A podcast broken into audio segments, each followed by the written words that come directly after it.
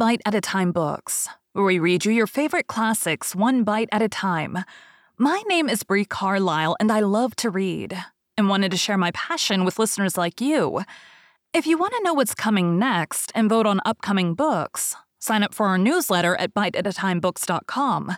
You'll also find our new t shirts in the shop, including podcast shirts and quote shirts from your favorite classic novels. Be sure to follow my show on your favorite podcast platform so you get all the new episodes. You can find most of our links in the show notes. But also, our website, biteatatimebooks.com, includes all of the links for our show, including to our Patreon to support the show, and YouTube, where we have special behind the narration of the episodes. We're part of the Bite at a Time Books Productions Network. If you'd also like to hear what inspired your favorite classic authors to write their novels, and what was going on in the world at the time, check out the Bite at a Time Books Behind the Story podcast, wherever you listen to podcasts. Please note, while we try to keep the text as close to the original as possible, some words have been changed to honor the marginalized communities who've identified the words as harmful, and to stay in alignment with Bite at a Time Books' brand values. Today we'll be continuing Emma by Jane Austen. Chapter 3 Mr. Woodhouse was fond of society in his own way. He liked very much to have his friends come and see him, and from various united causes, from his long residence at Hartfield, and his good nature, from his fortune, his house, and his daughter, he could command the visits of his own little circle in a great measure, as he liked. He had not much intercourse with any families beyond that circle, his horror of late hours and large dinner parties made him unfit for any acquaintance but such as would visit him on his own terms. Fortunately for him, Highbury, including Randalls in the same parish and Donwell Abbey in the parish adjoining, the seat of Mr. Knightley comprehended many such. Not unfrequently, through Emma's persuasion, he had some of the chosen and the best to dine with him but evening parties were what he preferred, and unless he fancied himself at any time unequal to company, there was scarcely an evening in the week in which Emma could not make up a card table for him. Real long standing regard brought the Westons and Mr. Knightley, and by Mr. Elton, a young man living alone without liking it, the privilege of exchanging any vacant evening of his own blank solitude for the elegancies and society of Mr. Woodhouse's drawing room. And the smiles of his lovely daughter was in no danger of being thrown away. After these came a second set, among the most come-atable of whom were Mrs. and Miss Bates and Mrs. Goddard.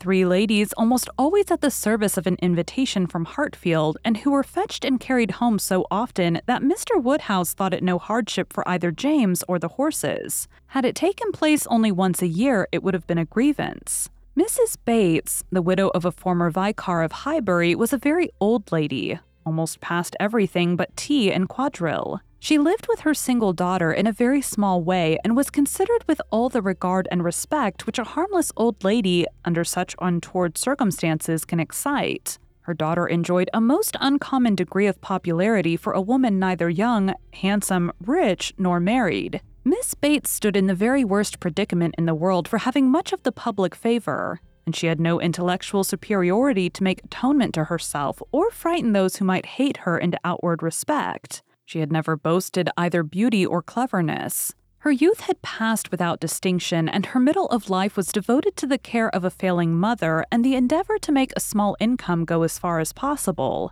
And yet, she was a happy woman, and a woman whom no one named without goodwill. It was her own universal goodwill and contented temper which worked such wonders. She loved everybody, was interested in everybody's happiness, quick sighted to everybody's merits, thought herself a most fortunate creature and surrounded with blessings and such an excellent mother and so many good neighbors and friends and a home that wanted for nothing. The simplicity and cheerfulness of her nature, her contented and grateful spirit were a recommendation to everybody, and a mine of felicity to herself. She was a great talker upon little matters, which exactly suited Mr. Woodhouse, full of trivial communications and harmless gossip.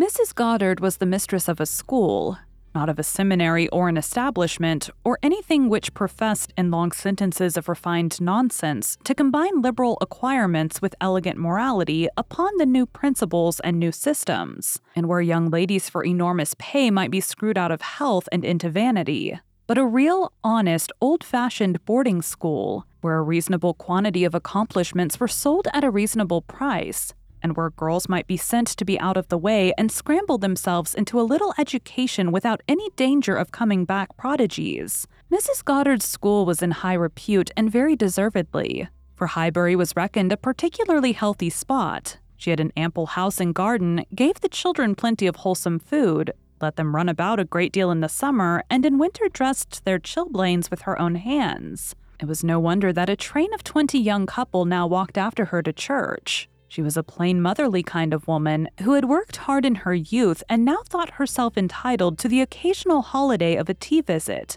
and having formerly owed much to Mr. Woodhouse's kindness, felt his particular claim on her to leave her neat parlor hung round with fancy work whenever she could and win or lose a few sixpences by his fireside. These were the ladies whom Emma found herself very frequently able to collect, and happy was she for her father's sake in the power, though as far as she was herself concerned, it was no remedy for the absence of Mrs. Weston. She was delighted to see her father look comfortable and very much pleased with herself for contriving things so well. But the quiet prosings of three such women made her feel that every evening so spent was indeed one of the long evenings she had fearfully anticipated.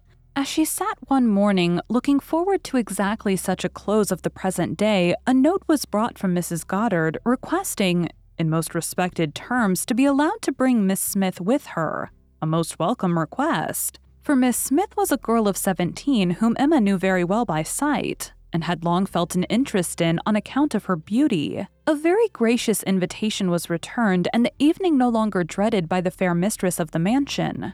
Harriet Smith was the natural daughter of somebody, Somebody had placed her several years back at Mrs. Goddard's school, and somebody had lately raised her from the condition of scholar to that of parlor boarder. This was all that was generally known of her history. She had no visible friends, but what had been acquired at Highbury and was now just returned from a long visit in the country to some young ladies who had been at school there with her. She was a very pretty girl, and her beauty happened to be of a sort which Emma particularly admired. She was short, plump and fair, with a fine bloom, blue eyes, light hair, regular features, and a look of great sweetness. And before the end of the evening, Emma was as much pleased with her manners as her person, and quite determined to continue the acquaintance. She was not struck by anything remarkably clever in Miss Smith's conversation, but she found her altogether very engaging, not inconveniently shy, not unwilling to talk, and yet so far from pushing, showing so proper and becoming a deference, seeming so pleasantly grateful for being admitted to Hartfield, and so artlessly impressed by the appearance of everything in so superior a style to what she had been used to, that she must have good sense and deserve encouragement. Encouragement should be given. Those soft blue eyes and all those natural graces should not be wasted on the inferior society of Highbury and its connections. The acquaintance she had already formed were unworthy of her. The friends from whom she had just parted, though very good sort of people, must be doing her harm. They were a family of the name of Martin, whom Emma well knew by character as renting a large farm of Mr. Knightley, and residing in the parish of Donwell, very credibly she believed. She knew Mr. Knightley thought highly of them, but they must be coarse and unpolished and very unfit to be the intimates of a girl who wanted only a little more knowledge and elegance to be quite perfect. She would notice her. She would improve her. She would detach her from her bad acquaintance and introduce her into good society. She would form her opinions and her manners. It would be an interesting and certainly a very kind undertaking highly becoming her own situation in life, her leisure, and powers. She was so busy in admiring those soft blue eyes, in talking and listening and forming all these schemes in the in betweens, that the evening flew away at a very unusual rate, and the supper table, which always closed such parties, and for which she had been used to sit and watch the due time, was all set out and ready and moved forwards to the fire before she was aware. With an alacrity beyond the common impulse of a spirit which yet was never indifferent to the credit of doing everything well and attentively, with the real goodwill of a mind delighted with its own ideas, did she then do all the honors of the meal, and help and recommend the minced chicken and scalloped oysters with an urgency which she knew would be acceptable to the early hours and civil scruples of their guests? Upon such occasions, poor Mr. Woodhouse's feelings were in sad warfare. He loved to have the cloth laid because it had been the fashion of his youth, but his conviction of suppers being very unwholesome made him rather sorry to see anything put on it.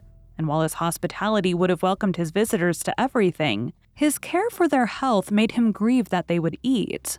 Such another small basin of thin gruel as his own was all that he could, with thorough self approbation, recommend, though he might constrain himself, while the ladies were comfortably clearing the nicer things to say, Mrs. Bates, let me propose your venturing on one of these eggs. An egg boiled very soft is not unwholesome. Serle understands boiling an egg better than anybody. I would not recommend an egg boiled by anybody else, but you need not be afraid. They are very small, you see. One of our own small eggs will not hurt you. Miss Bates, let Emma help you to a little bit of tart. A very little bit. Ours are all apple tarts. You need not be afraid of unwholesome preserves here. I do not advise the custard, Mrs. Goddard. What say you to half a glass of wine? A small half glass put into a tumbler of water. I do not think it could disagree with you. Emma allowed her father to talk, but supplied her visitors in a much more satisfactory style, and on the present evening had particular pleasure in sending them away happy.